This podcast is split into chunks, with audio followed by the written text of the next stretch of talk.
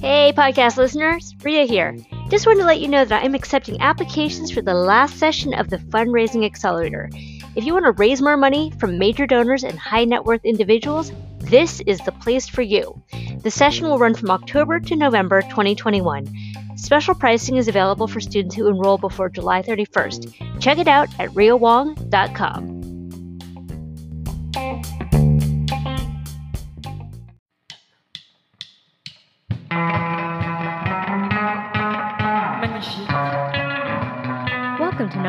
Nonprofit Lowdown. I'm your host, Ria Wong. Hey, podcast listeners, it's Ria Wong with you once again with Nonprofit Lowdown.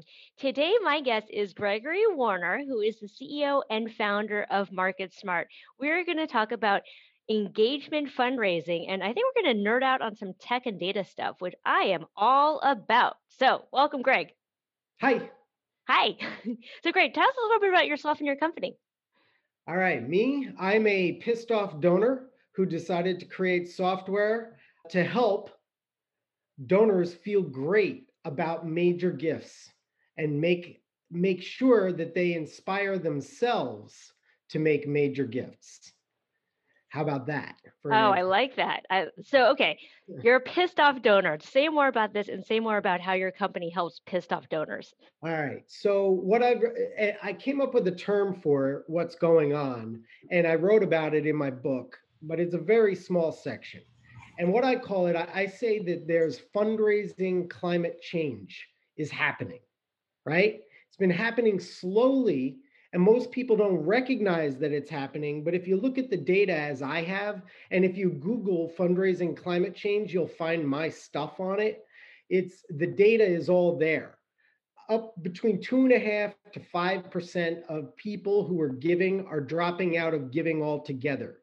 Donor trust is decreasing across the board. The Edelman Trust uh, Index now shows that private sector businesses are trusted more than nonprofits.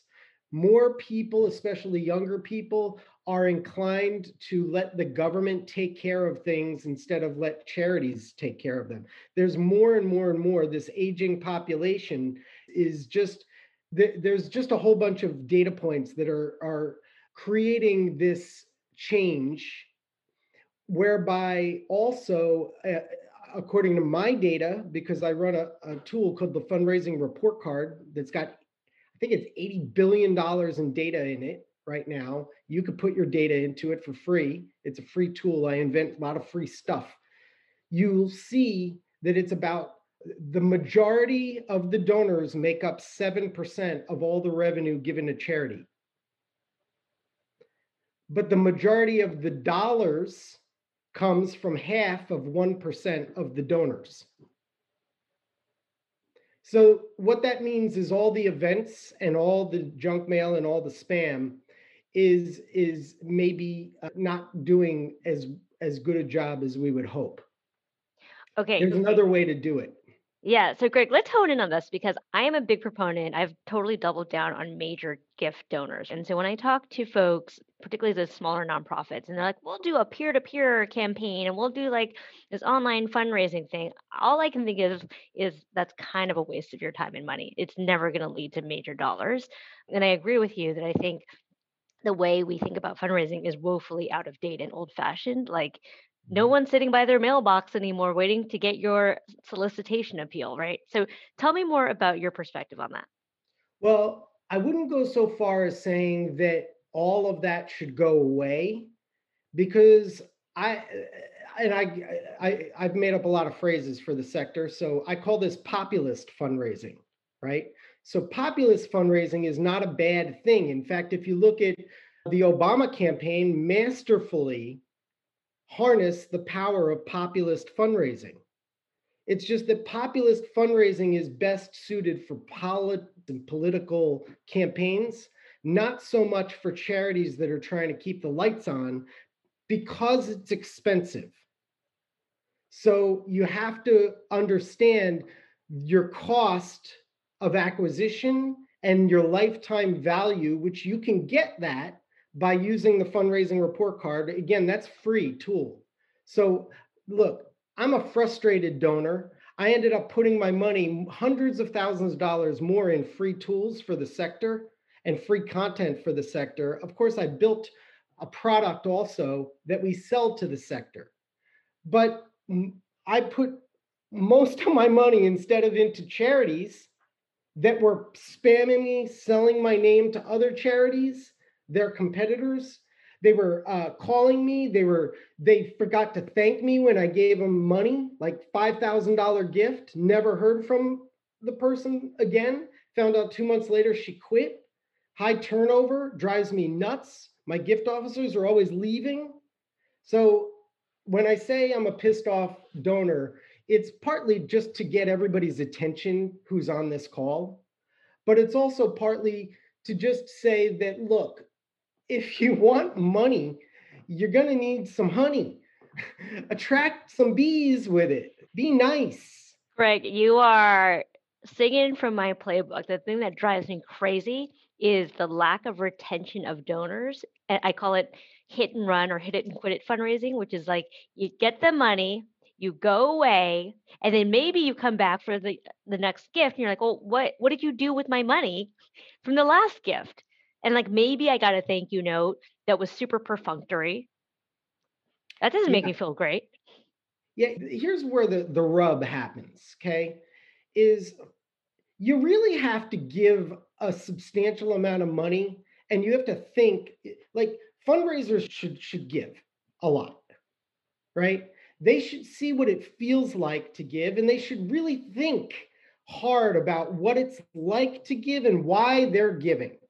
So my employees, every dollar they ever donate to charity, I match because I want my employees to understand what it feels like to be a donor, even if they are only giving a, a, small amount. You have to understand that. It's the same process whether you're giving 10 bucks or you're giving 10 million bucks. Look, to Elon Musk, $10 million is 10 bucks to everybody else. Right? And to the wealthy, it's it's proportionate. But you it you still go through the same process where you're trying to, if you really boil it down, you're just trying to feel good. It feels good to give. It's good for you. People who give live longer, right? They uh, there's so much science behind it, but you have to go through it so that you understand what it feels like. And here's here's what I'm trying to say because I'm getting on my soapbox, but you have to really understand what are they looking for in exchange for money so I've been a marketer all my life since I was 12. Okay.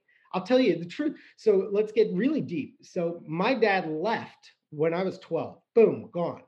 Because my mom was mentally ill. Boom.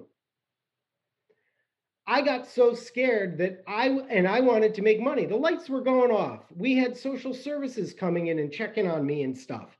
So what did I do? I went up and down the street knocking on doors asking people if I could knock if I could wax their car and clean it for money so I could buy myself clothes. Okay? That's real. That now, what I learned at 12 was that any exchange of money happens for value provided. Yes. Charity and philanthropy is no different, although people want to think it's altruistic, it's not. Everybody is seeking something. It might be notoriety, it might be taxes, but more so, it's in the end, people want to look themselves in the in the mirror at the end of their life and say, I was a good person. I did it. I did it right. I did it well. And if you're Jewish like me, it's it's called tikkun olam. Okay, that's the phrase in Judaism. There's really two big things in Judaism. There's life, it's l'chaim. These are Hebrew words. So l'chaim, and then you have tikkun olam repair the world, make it a better place than what you found it, right? This is why people in re- religious organizations, they it's just falling off the trees because it's embedded into everything. Now, the other people who aren't, uh, she's like, stop, Greg. All right. I, I know. I, I I got I got to jump in here because there are like so many things that I want to uh, jump on. Okay, so to your point about the differentiation of donors, like ten dollars versus ten million dollars, I agree with you. Like everybody who gives any amount should feel good about it, right? In a world where you have limited time and resources, how do you suggest that we we care for and steward our donors when like maybe you have a one person two person development department and so realistically yeah i'm going to pay more attention to the $10 million donor versus a $10 donor. Say more about that. So well that's the software i invented. Is this supposed to be am i allowed to talk about that? You can talk about your software. All right i mean because it answers the question because there's otherwise there's not really any way to do that. I mean traditionally the way before i got into the sector because I was a marketing agency. This is a marketing guy who got made money and gave it to charity and got pissed off and then helped charities with marketing. And then it, it, I realized. So here's the thing, and and just for people who are like, hold on, what the hell is he talking about? So I I looked at we were a marketing automation service provider meaning there's companies like HubSpot, Marketo. If you have Salesforce Hub, you have Pardot, right? So that's great. Blackbaud has marketing automation. There's all kinds of automation. But nonprofits don't really know how to use it to do exactly what you just said is how do you figure out who's that one person who wants to give a million dollars today? It doesn't exist. So I invented the marketing automation system that is donor driven, but also it's done for you. So nonprofits don't need more staff. They don't need uh, to train them. They don't need to watch them fly away when they go get a different job with the, all the training you gave them. No, you just turn us on, and my team builds it out, uses the best practices from hundreds of nonprofits and all the words, the subject lines, designs, everything we're monitoring to figure out how do you inspire major donor prospects to move themselves through the consideration continuum. So they finally raise their hand saying they they need to talk to you about giving. That's what the system does. Turnkey, out of the box, we do it for you. But how does it work is what you're wondering. Go ahead. Mm-hmm. Well, yes, how, like yes, how does it work is my first question. And then the second question, like tactically, sort of what are some of the tools that you use? Because I, I, read your book, which I found fascinating. I'll put it in the chat for folks who are interested in it. But the idea of a survey, so simple, but I was like, duh, why don't we do this? For profit mm-hmm. companies do this all the time. So let's talk about that. But first, let's go to the how, how does it, what's the back end? How all does right. it work? So look, when I was in the private sector marketing, every customer that we worked with, they used my system, which was to ask customers about themselves, generate repeat business, and then go find out more, go find more people like them. Sound familiar? Right? right? So then I, I was like, well, why don't I just apply this to the nonprofit sector? And they're like, you don't understand. Our consultants tell us not to do this and not to do that and do this and do that. And surveys are for research. And I said, bullshit. They're not for research, they're to generate money. Your whole fucking job, sorry, is to generate money. So look, if if you if you want to engage in a highly consideration highly considered sale the decision making process is like six months to two years. Same thing for fundraising. I created, I funded a study and found that six months to two years to generate a major gift. You cannot treat it transactionally. So it's the 2020 benchmark study. And, anyone connect with me on linkedin i'll send you all this stuff i funded or whatever. So in a highly considered decision not a transactional impulsive decision you need to gain information. It's called donor discovery. But that's hard to do at scale and nobody ever answers phones anymore. So how do you get to do donor discovery? Well they're scared of you. They don't trust you. Remember i just said that. Fundraising climate change. Why would they trust you right? So they've given to your organization everything, but they don't trust you. No offense. They never met you. They don't trust you. So, and they're going to let you into their home so you can ask them about their finances and how they want to find meaning in their lives. They don't do that. So, what happens these days, thanks to our technology, I mean, since we started it 11 years ago, I didn't see anyone else doing it this way, is that we we ask donors and non-donors, people who just like you on Facebook or Silver or, or, or Twitter or whatever. LinkedIn is actually the best because those are the wealthiest ones. Anyway, you give them an opportunity to provide feedback. If you ask people for advice, they'll give you money. If you ask them for money, they'll give you advice. Ask them how they feel, how do they want to find meaning in their lives, how would they want to give. They tell it all to the brand. Then we put a cookie on their browser and we take all those verbatims that they gave us and we monitor where they're clicking on the web pages, your web pages. And that goes into our algorithm to help determine how to spawn these automated emails and how to write them, which our system automatically writes them. It crafts them based on what they said, where they are in the consideration continuum, how they want to gain value. And then your emails talk to them and provide them with value for six months to two years or more. And then as they move themselves through the consideration continuum, you get alerts and tell you this, this, this person's ready. In fact, they click the button, they want to talk to you. They set up an appointment, it's on your calendar now.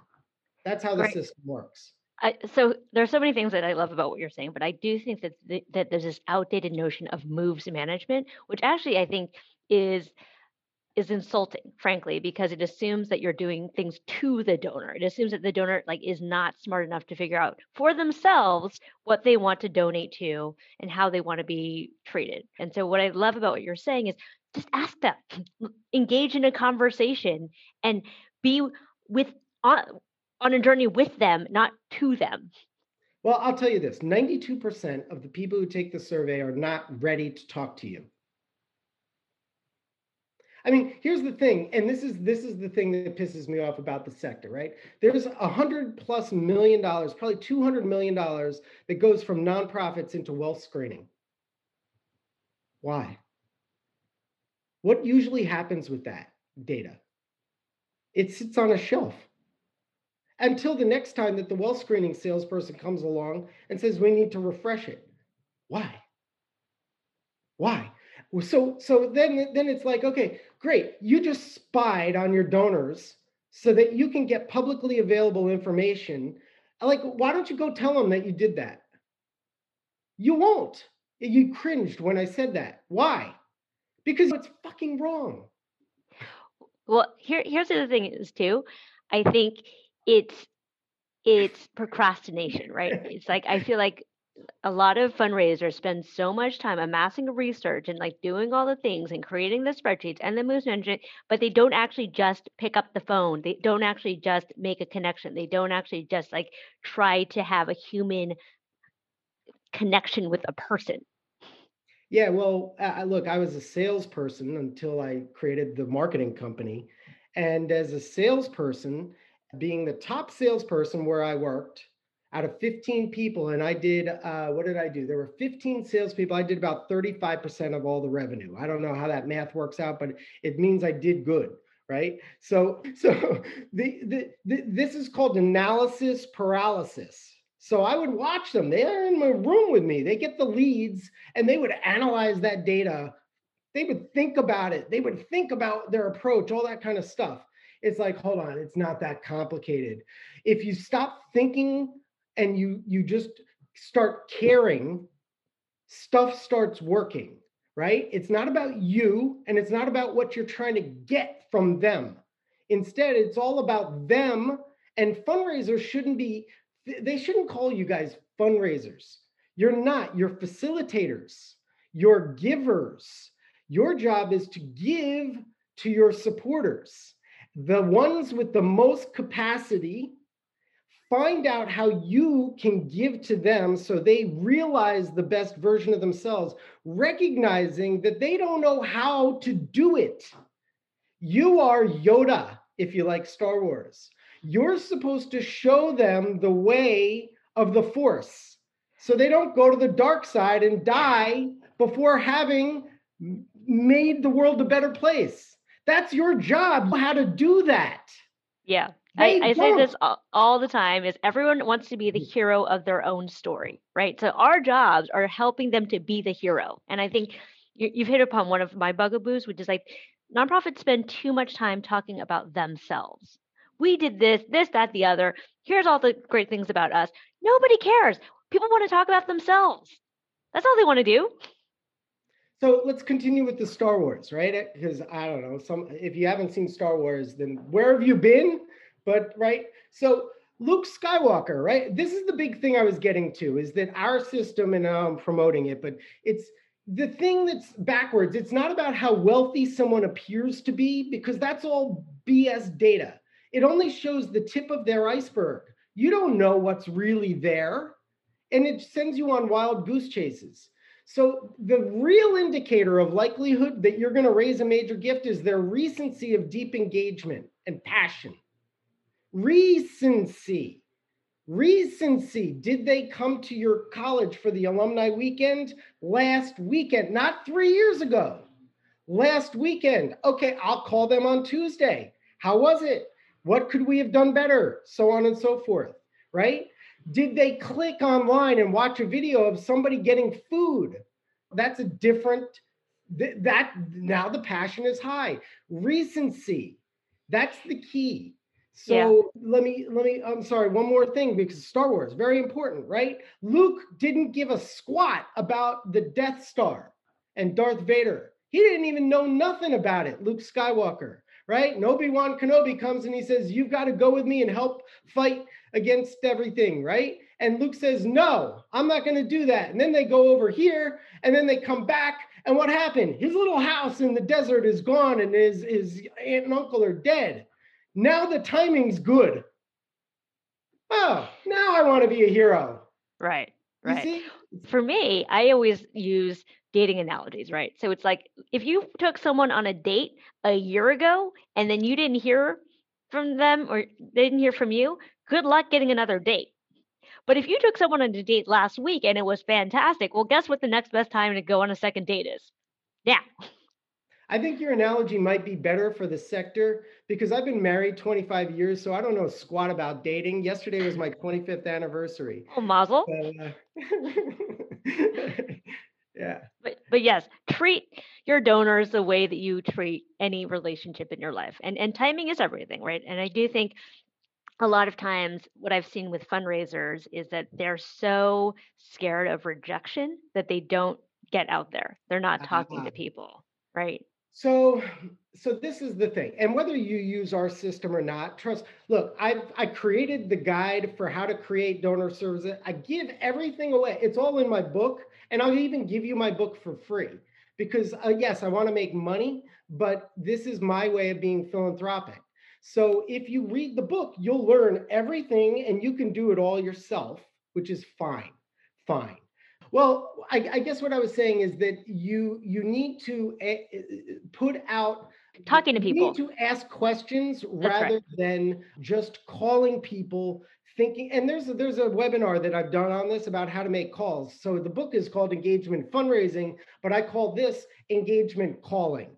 And it mm-hmm. requires a mandatory, mandatory, maybe even more, please do more than two outreaches where you are only offering value you don't ask for anything.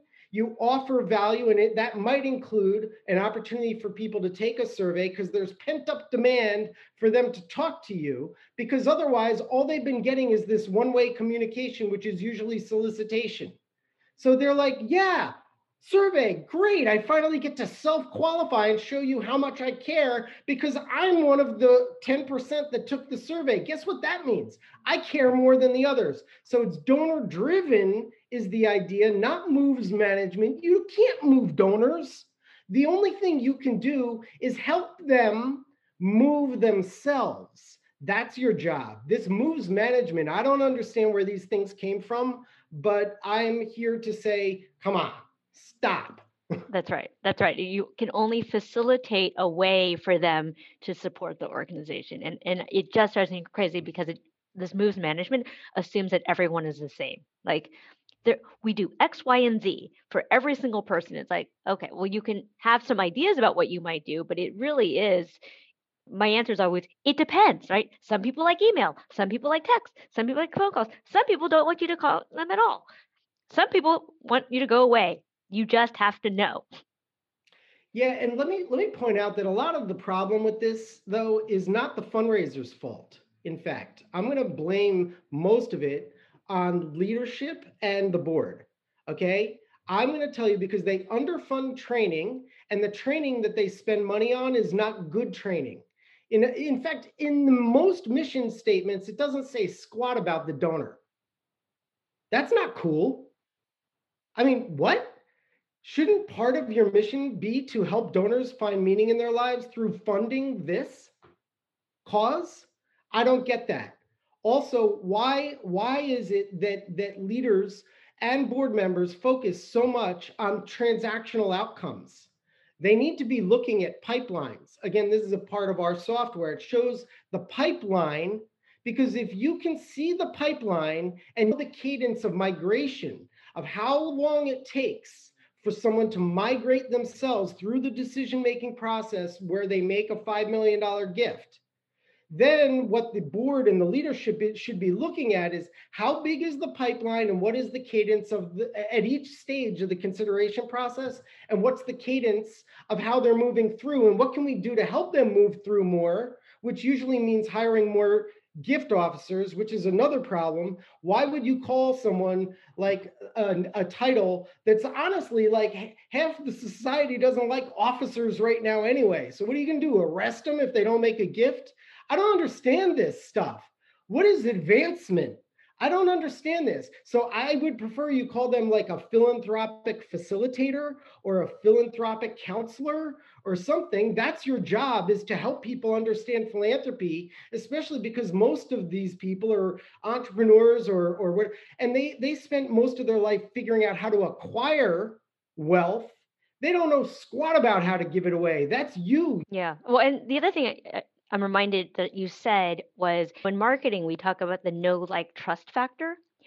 I didn't hear about that until I started doing entrepreneurial things. And I was like, oh, why don't we talk about that in fundraising? Because at the end of the day, people give to people. When I started fundraising at 26, I didn't know anything about anything. All I knew was I had a good idea and a decent personality. and I just hung out with people. Like that's how I learned how to fundraise. And yet, I, I feel like people make it so complicated. So the cornerstone in the foundation of all meaningful relationships that result in transaction is trust. Never forget that.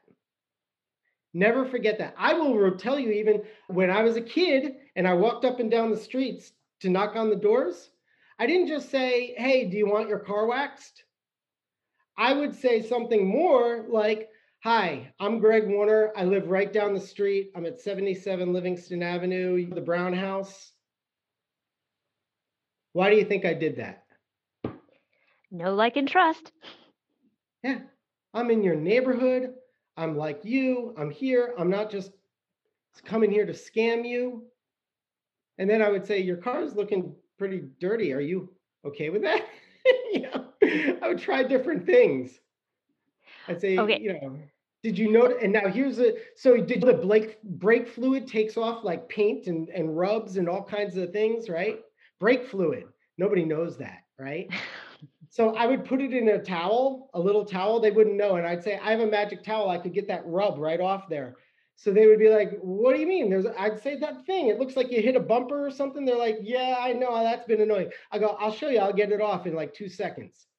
And then they'd go out there with me. I'd take the the the I, the, I didn't show them. I put brake fluid in it because they would never let me do it. So then I would just rub it, and it comes right off, right? And they're like, "That how'd you do that?" I said, "That's what I do." That's what I do. I'm I, I get scuffs off. That's what I do. I'll clean your car. It's 25 okay. bucks. That's all I charge. That's how old I am. I am on this single woman mission to stop people from talking about their pitches. If I hear one more person talk about their pitch, I'm going to shoot myself in the face. Because the pitch the, the way people think about it is it's like i'm going to say like some magical combination of words that it will unlock a gift. It's like i look maybe someone has done it.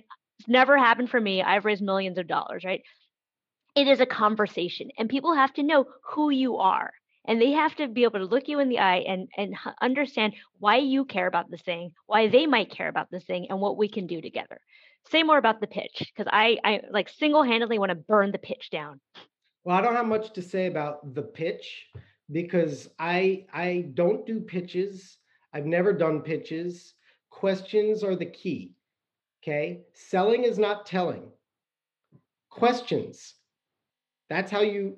So, like I even just told you, look, I learned this when I was 12, right? It's not that hard. did you did you see that scuff on your car? What's that? That's a question. You know?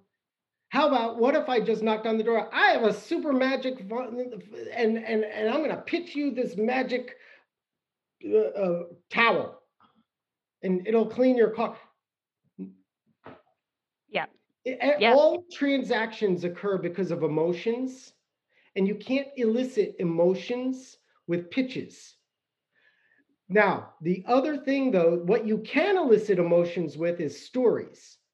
So that's where every story though needs to include, and you have to ask questions to help supporters, donors recognize that they can be the hero in their life story. So the story is not, look at how great our organization is. This is what we did. That's the end of the story. The, the, the story is here's a supporter, by the way, as an example, here's a supporter like you who was concerned because they had a liquidity event. They sold their business just like you. You said you just sold your business, you know, but the story is that they were looking for a way to find meaning in their lives. And we were the conduit for that. And in the end, the person that benefited was this.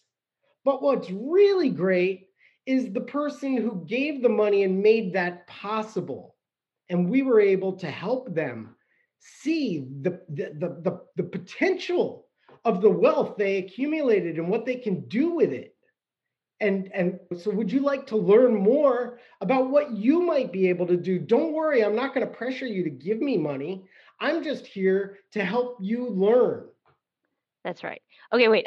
I keep saying last question, but I this is genuinely the last question because I don't know if you are familiar with this thing that people are talking about, you know, community-centric fundraising. And look, on the one hand, I absolutely think that community should be part of the conversation, part of the decision making, but at the end of the day, people are in it for them.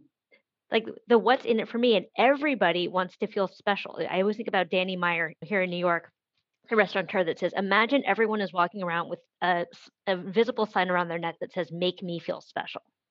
So I'm curious, what is your stance on community centric fundraising?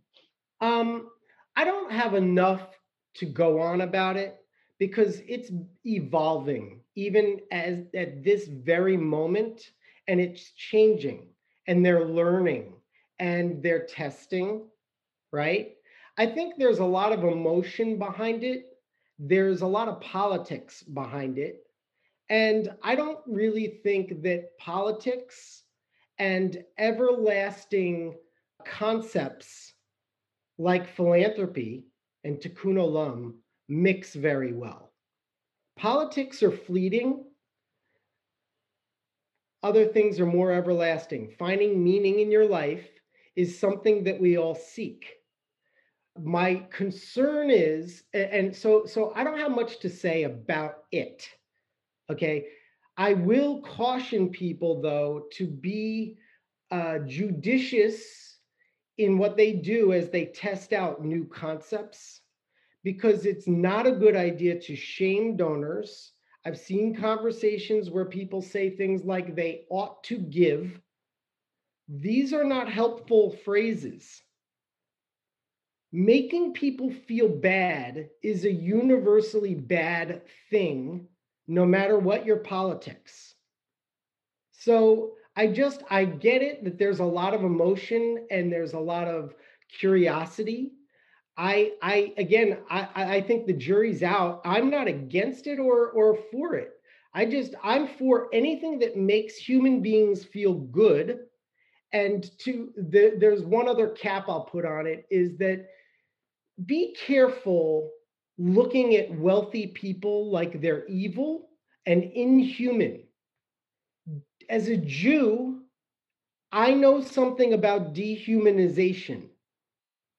So be careful with dehumanizing people for one specific reason or another. It's not nice. That's all. Yeah. And Greg, I, I will say this concept of dehumanizing wealthy people is strange to me. I love wealthy people. They're some of my favorite people. All right. We I have mean, some questions. human. They they they they eat food and go to the bathroom just like the That's rest right. of us. That's and right. most of them, frankly, are not happy, right? Our society, so here, I'll get on my soapbox and then I'll shut up.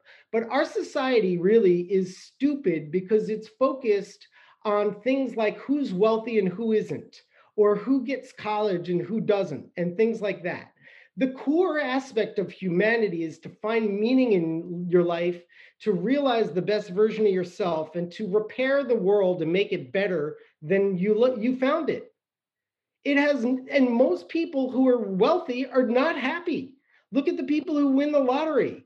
They end up committing suicide. It's like, what is this jealousy of? I mean, is, why are you jealous about it? So they have more money. Most people in the most impoverished countries are happier than the people in America. What are we doing here? We're fighting over what? It's stupid. Yeah. And what everyone on the call, if you haven't reread your Viktor Frankl, get on it. It's on my bedside table. Frankl. Man's Search for Meaning. Frank and Will Durant. Read Will Durant. Durant. I don't. Oh, all Oh, right. well, you have I'll put it on the list. I'll, I'll read it. finding meaning because Will Durant, a hundred years ago, sent letters to all the smartest people in the world, including Gandhi and such. And he asked them, How do you find meaning in life? And he got letters back and they explained. You want to, I mean, they're all different, but it's amazing. These are the most brilliant people on earth. Yeah, Will Durant, but Frankl is is very good. It's a good step. Do Frankl first, maybe, if you can stomach all the Holocaust stuff. Well, it's a it's a short read. It's a good read. All right, uh, we're gonna jump into this. Felix, you had a question. So, Gregory, I'm, I'm fascinated by your style, by the way. So, you're sort of like a naturally born salesman, but but you also have a sense of purpose and and, and a sense of authenticity. So, Mhm. when I heard you describe the system, it seems awfully manipulative. Without judgment, I'm just saying, right? As somebody who's on the internet a lot, I'm constantly being bombarded with people trying to manipulate me, right? Suck me into this, suck me into this. Occasionally, I, I fall into it, and then all of a sudden, a, a bunch of things start happening, and that that tends to scare me a little bit. So my question is, how do you go from this uh, seemingly deceptive, manipulative marketing system of questions into really getting to a place where you're making a genuine connection with the donor? Like, how, if I go question. through your system and I'm a donor, am I? How do you get to me genuinely? This is a great question because uh, when I was building the company, and my daughter's now a senior in college, but when I was building the company, she would would eh, would say, "Daddy, you're you're creating you're creepy, but you're good." Right? You're creepy, but you're good. In other, so we're creeping on people. You're right, but and every once in a while, a donor will even like figure it out and they'll somehow find our website or whatever, and they'll call up the fundraiser and they'll say, You're using this system and it's this, that, the other thing. And, and we coach them and we're like, Hold on, hold on, hold on. If they really care about this organization, they realize that they, it's only got one fundraiser or seven or whatever. The- and the donors keep saying, You have to cut your costs. And I want my money to, I don't want to pay for fundraising and everything. So this system is using the AI to do what 50 fundraisers could do, but I'm only one. So I'm trying to steward your money in the best way possible. And I'm trying to do it with a system that's value oriented and it's donor driven if you'll engage with it, rather than being targeting and spying. Does that help? Yeah. So in the experience, I'm just curious because I'm I'm also mechanically oriented. Like, what's behind the scenes, right? Like, Oh, what, mm-hmm. what's the experience like that I'm going to get to a place where I can trust you, and then I can give you the Sure. money. So Right. here's what, what happens is the system writes emails that fundraisers should write and could write if they only had time to review a thousand surveys, go through them, figure out that kernel of information that that person needs, put a link in the email and offer it to the individual in a colloquial, non eh, text only, it's not marketing. It's coming from the gift officer and the fundraising teams approve the guts of what we create. Think of it like Mad Libs on steroids, if you're familiar with Mad Libs, right? So this system and the AI thinks about it and sends it at a cadence that's appropriate and such, and it's constantly improving. Now, no offense to fundraisers, but you have no idea what subject line will get someone to open and click and, and go forward because you haven't tested it. Mm-hmm. Because we have with hundreds of organizations and tens of thousands of emails. So we're constantly improving the communications, especially the subject lines. It's funny. Everybody will spend a million minutes working on an email to a donor, and then they throw a subject line on it. Well, that's dumb. The most important thing is your subject line. You should spend 100 hours on the subject line and testing it, and then and then and then write the email. I mean, if they don't open it, you, you're out of luck. And then they wonder why do donors not call me back? Well, it's because you haven't you haven't really done anything. You're you you're thinking about yourself. Think about them. Work hard to th- it's all about them. That's what the system does at scale. So yeah, a little creepy, but in the the truth is nonprofits cannot afford to do this because the budgets are going to postage and printing so that we can we can run machines to print stuff that then go in the trash and then go in the landfills and then the postage goes up by six and a half percent last year what is this most of the money is not coming from those people it's coming from these people and there's so much of it now it's so frothy in fact that they won't even give it to charities they just put it in a donor advised fund until they gain trust and then the charities say, well, that's not cool. They shouldn't put it in a donor advised fund. It means it's our money. No, it's not your money until you earn the trust. Well, why is the donor advised funds? They should be forced to give it. No, they shouldn't be forced to give it away. You haven't earned the right to that money. So the donors and the banks have figured out a way to not give it to you because you keep screwing around with sending junk mail. Am I getting hot? Like and well, Greg, I mean, if, if I'm understanding your your system correctly, it cues up the person to actually have a genuine conversation, right? Well, so they it, reply it, or they right. set an appointment. Yeah, they right. just reply. They, they they think I've seen replies where they're like the, the, the, first line the donor replies. I just saw one recently. She says, Well, the fundraisers, you'll never know her. Her name is Elizabeth. She replied, Elizabeth, your parents brought you up right. Thank you for this message. I've never received anything like this, blah, blah, blah. That's how it's done. We've got a question coming in from Rosemary. Rosemary, you want to meet yourself and ask? Hi. So my question is how at what scale do you need to have in terms of a donor base for this system to work? What about for tiny little bitty nonprofits who only have 120 donors or 212 donors? Like, at, at what point does it begin to work, and below what point does it just not work because you don't have enough? Yeah. For the system. This is a great question. The smallest organization we ever worked with had 880 donors in their system, your emails, I should say. And it worked. It worked. Okay generally though if you get smaller than that you really i mean I, look our system is not really inexpensive it costs the same as if you were to subscribe to pardot marketo any of those hubspot right? It's the same pretty much the same price maybe a little cheaper with us but we do it all. We do it all for you. So but a smaller organization should really start first and foremost with a survey for their board only. So, in your quarterly meeting, give them in their board packet, like right before the break or, or something, or after the break, give them that survey. Right? Remember, it's not for research. And the important questions are like, how would you consider giving? Where are you in the stage of the consideration process for each of this?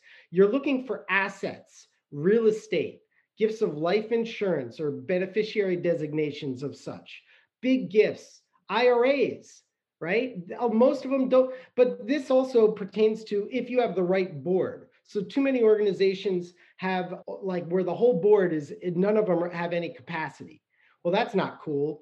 Now, I, I, I now here's a community centric thing where I think boards should be inclusive and diverse. That I'm for. But that doesn't mean a populist kind of diversity where there's not one person who has capacity. Come on. So ask the start with your board and then start spreading it out to others and you can do this on your own. Again, I'll give you the book. Uh, yeah.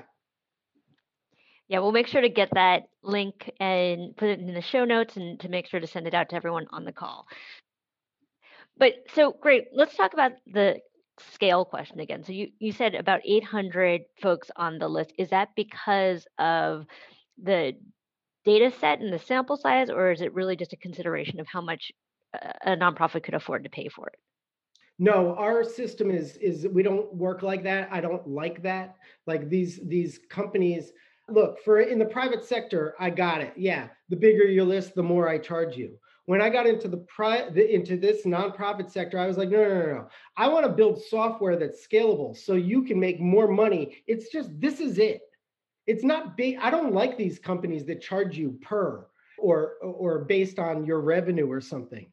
So this one that I mentioned, the 880, was uh, the, the Tidewater Jewish Foundation or Federation, Tidewater, Virginia, tiny little place in Virginia, and they just didn't have that many many people it worked because they got a very high, they have a high quality donor base. So if you have a very low quality, like they're they they they let's suppose all of your donors gave because they were at a funeral or funerals and they gave in honor of somebody who is a friend of their their whatever. But I mean, it, those aren't committed people.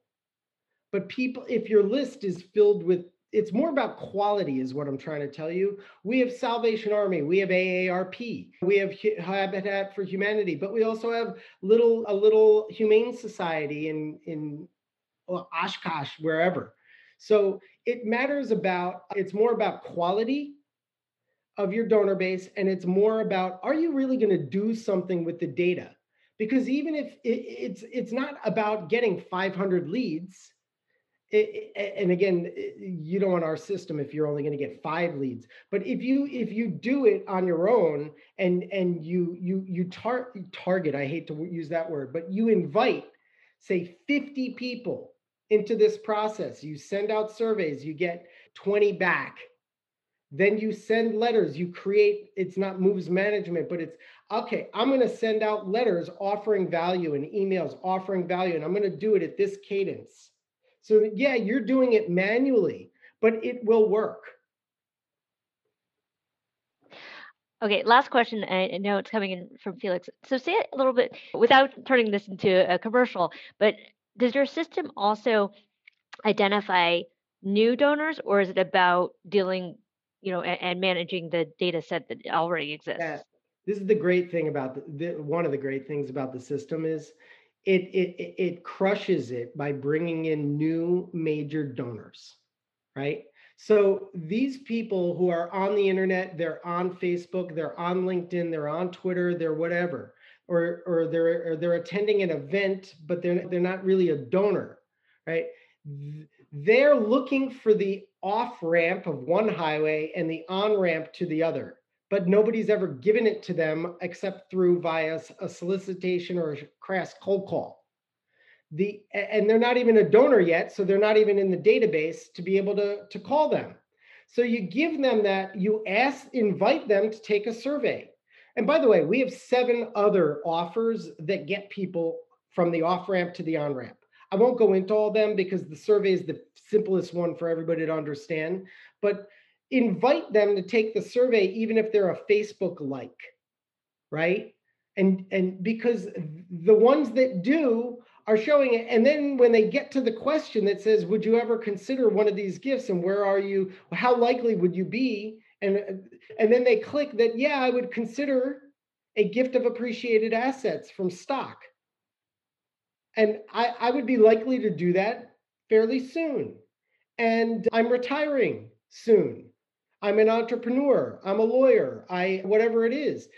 You'll get that information from them and then guess what? Wow, they just went from a Facebook like to a major gift prospect. This whoever invented this pyramid I always heard about is this doesn't make sense either, right? You What? You're going to go send them a letter asking them for 10 bucks first so they move themselves up the pyramid in some mysterious way? That's not going to happen. The person wants to find meaning in their life now. They're selling their law firm. They're going to have a liquidity event and they have appreciated assets to give. They were liking you on Facebook. They took the survey. Don't ask them for 10 bucks. Go meet with them. Okay, so this gift will be big. Here's the thing about the survey, which like kind of blew my mind when you and I spoke about it. This is the last thing we're going to say before we sign off, but like, and maybe it's because I'm not a survey taker, but the fact that you have put out these surveys where people are actually telling you all of this personal information blows my mind. So t- say more about that because uh, it just like I can't wrap my head around it. Firstly, you have to understand the massive. It's uh, you can't. I have to thank my team, right? It's not me. We spend massive amounts of time testing and and and working on how do we get completion rates to be as high as sometimes 28 30% but as low sometimes as 1%. It's more about the list than about how good our system is. But you just really have to understand that there's pent up demand for engagement.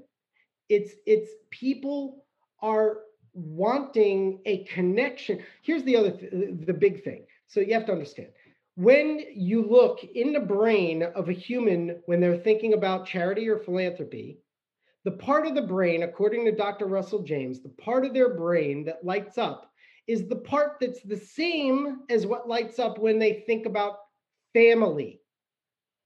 That's different than a product. So you think about surveys, you usually think about it in terms of a product and a company. And my car is a Toyota. They sent me a survey. Screw them. I'm not going to fill it out. Of course, you don't fill it out. But when your family comes to you asking for advice, do you respond? You respond. In fact, people care about their charities more than their families. That's why those these these people take their family out of their will and leave the money to the charity. So what I'm trying to tell you is the survey is an invitation for dialogue at an arm's length because there's no trust yet for you. I it love works. it. Don't I doubt it. I love it. All right. Just don't great. use it for research. Don't let the PR people or the research people muck it up. It's a donor discovery conversation. Yep. I love it. All right. So, for those of you listening, if you don't have the big shot, you can start with the survey. Greg, thank you so much for offering to give us a copy of your book. I will make sure to link that in the chat. And where can people connect with you, Greg, on the interwebs? Yeah, it's mostly LinkedIn. I don't do Facebook or Twitter. I don't think. Maybe my social media people do. I but I'm a LinkedIn person. Yeah. So find me there. I have a group called the Major and Planned Gift Marketers LinkedIn group. I give a ton away for free. And if you can't find it or you're thinking about it, just reach out to me. I probably have the answer or the content, or I can connect you with a scientist, a researcher, or somebody who can. I'm a giver. awesome. Greg, thank you so much. This is a lot of fun. Everyone go out and connect with your donors and raise a lot of money. So, Greg, appreciate you being here. Have a great day, everyone. Hi, everybody.